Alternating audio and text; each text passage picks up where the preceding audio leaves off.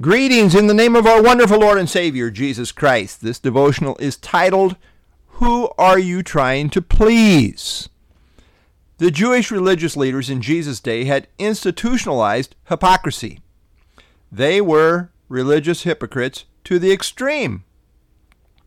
As they outwardly tried to impress people with their spirituality, they emphasized three forms of piety in particular one, almsgiving, two, prayer, and three, fasting. Fasting and prayer often go together, but not always. Fasting is never commanded in the New Testament, but neither is it forbidden. It is never commanded, but on some level it is assumed. Fasting is indicative of setting aside the normal routine of life, including eating, to intensely seek after God. Jesus says, Matthew 6:16, 6, "Moreover, when you fast, do not be like the hypocrites, with a sad countenance.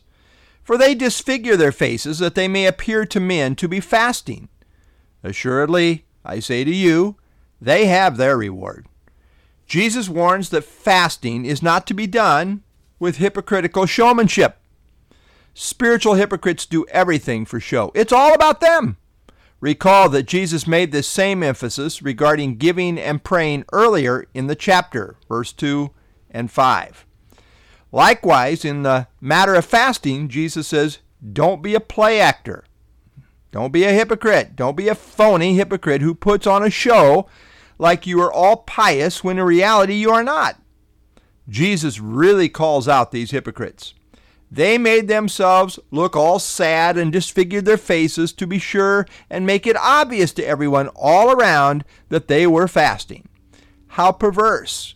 True fasting is all about intensely seeking God. But these people were making it all about the promotion of self. Jesus said, Assuredly I say to you, they have their reward. That's it. That is all they're ever going to get. Before God, this counts for nothing. They have no lasting reward. In contrast, Jesus says, Matthew 6, 17, 18, But you, when you fast, Anoint your head, wash your face, so that you do not appear to men to be fasting, but to your Father who is in the secret place. And your Father who sees in secret will reward you openly. No, Jesus assumes that his disciples may at times fast, saying, When you fast. They are to go about like normal, applying their regular hygiene regimen. They are not to seek attention. God knows. Keep it between you and God and God will reward you. Fasting is to be done unto God, which of course is the whole point anyway. Make it a matter of worship between you and God. In verse 18, we have the tenth use of the word Father in verses 1 through 18. This is all about how God's children are to carry on in the matter of pious living regarding almsgiving, prayer, and fasting. Our focus is to be on God and God alone. We are to live for an audience of one, namely God Himself. Now, a footnote on fasting. In the Old Testament, there was one time of fasting that was commanded, and that was on the Day of Atonement. It is described in, in the terms of, quote, You shall afflict your souls, Leviticus 23 27. Thus they were to humble themselves before the Lord. However, there is no parallel of prescribed self humiliating emphasis related to fasting in the New Testament. In addition, the Jews had added other times of fasting to their calendar in the Old Testament. Even so, God rebuked them for not having God oriented fasts, as seen in Zechariah 7 5. It reads, Say to all the people of the land and to the priests, when you fasted and mourned in the fifth and seventh months during those 70 years, did you really fast for me? For me? End of quote. In the New Testament, we see that some of the Pharisees fasted twice a week as a means of promoting their own self righteousness. But there are not many verses related to the church that specifically address fasting. However, there are a number of verses where inferior manuscripts have inserted the word fasting, such as in Matthew 17:21, Mark 9:29, Acts 10:30, and 1 Corinthians 7:5. In the church age, there have been many assertions about fasting that are not really borne out in the text of Scripture. There are no examples of religious fasting in the epistles and only two examples in the book of Acts. Acts 13, 1 through 3, Acts 14, 23. In Acts 13, 1 through 3, the church was fasting prior to sending out the first missionaries. But no instructions are given. It's a general statement. In Acts 14, 23, elders were appointed with prayer and fasting, but again, no instruction is given. Perhaps one reason fasting is acknowledged but not elaborated on is because of the persistent danger of asceticism, ritualism, and mysticism. In the early second century, a Christian instruction book called the Didache said, quote, Let not your fast be with the hypocrites, for they fast on Mondays and Thursdays. He's talking about the practice of pious Jews. But do your fast on Wednesdays and Fridays. End of quote. Well, that was to completely miss the point, as it just exchanged one set of days for another. In recent times, fasting has become a big emphasis in some Christian circles. There's a lot of hype promoting it as an important part of sanctification. There's a lot of hype, but not much scripture that rightly divides the word. Gary Gilley says, Quote, there are strong opinions on both sides of this issue. Some believe that fasting is the missing ingredient in the spiritual life of Christians today. If we would but fast as the Old Testament saints fasted, we would know God's power in ways that we do not know now. But as we examine Scripture pertaining to the church age, we discover some interesting things. While fasting is never prohibited in the epistles, neither is it ever promoted. There is no instruction to fast, and there are no prescribed fasts for the church. As a matter of fact, fasting seems to be one of the areas specifically addressed by Paul to be a matter of personal conviction. Romans 14, Colossians 2. If you want to fast, do so. But don't require it of others or make it a, spirit, a test of spirituality or expect it to aid in your sanctification.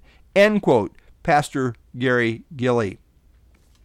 Questions.org says, quote, the theology of fasting is a theology of priorities in which believers are given the opportunity to express themselves in an undivided and intensive devotion to the Lord and to the concerns of spiritual life, end quote.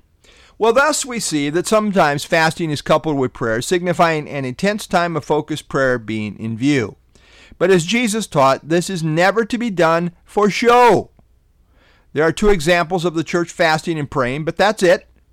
There are many more examples of praying, such as the dramatic prayer meeting in Acts 4 23 through 31, where there is no hint of fasting. I take it there may, may well be intense times of fasting and prayer, but it's not the norm, and there are no formulas given in the New Testament for how specifically you should carry out a fast. It's up to you, really, between you and God. As you intensely seek God in this way, keep it between you and Him, and He will reward you accordingly. The story is told, and this is a story that I heard from John MacArthur. The story is told about a supposed holy man in the East who covered himself with ashes as a sign of his humility. When tourists asked permission to take his picture, the mystic quickly rearranged his ashes to give the best possible image of his pious humility. Well, a great deal of religion is about people rearranging their ashes, in effect, to try and impress people about how spiritual they are. But before God, all such hypocrisy is a sham. In reality, such piety is all about a commitment to self and not to God. God is looking for heart commitment to Him, not merely outward show. He wants what's real. Seek to please an audience of one, namely God. Paul summed it up well in 2 Corinthians 5 9. Therefore, we make it our aim, whether present or absent, to be well pleasing to Him. It's all about pleasing Him. Live for Him. In Galatians 1:10, Paul said, "For if I am now seeking the approval of man," he asks the question, "For am I now seeking the approval of man or of God, or am I trying to please man?" If I were still trying to please man, I would not be a servant of Christ. Lord, in all of our uh, serving you, in all of our uh, pious outward things that uh, we, we may do, such as giving or, or praying or fasting, Lord, help us to ever be mindful that really you are watching everything and really everything is to be done unto you. It's for you. Uh, it should be. Uh, that's the calling. It's it's not about outwardly trying to impress people.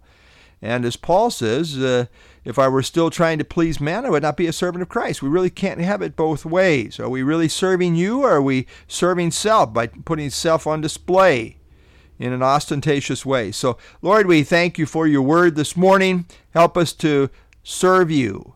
Uh, as Paul says, uh, in everything, um, the goal is to be pleasing to you, to hear your well done, thou good and faithful servant. So help us to keep our eyes on Jesus and to serve you from our hearts. I pray in Jesus' name. Amen.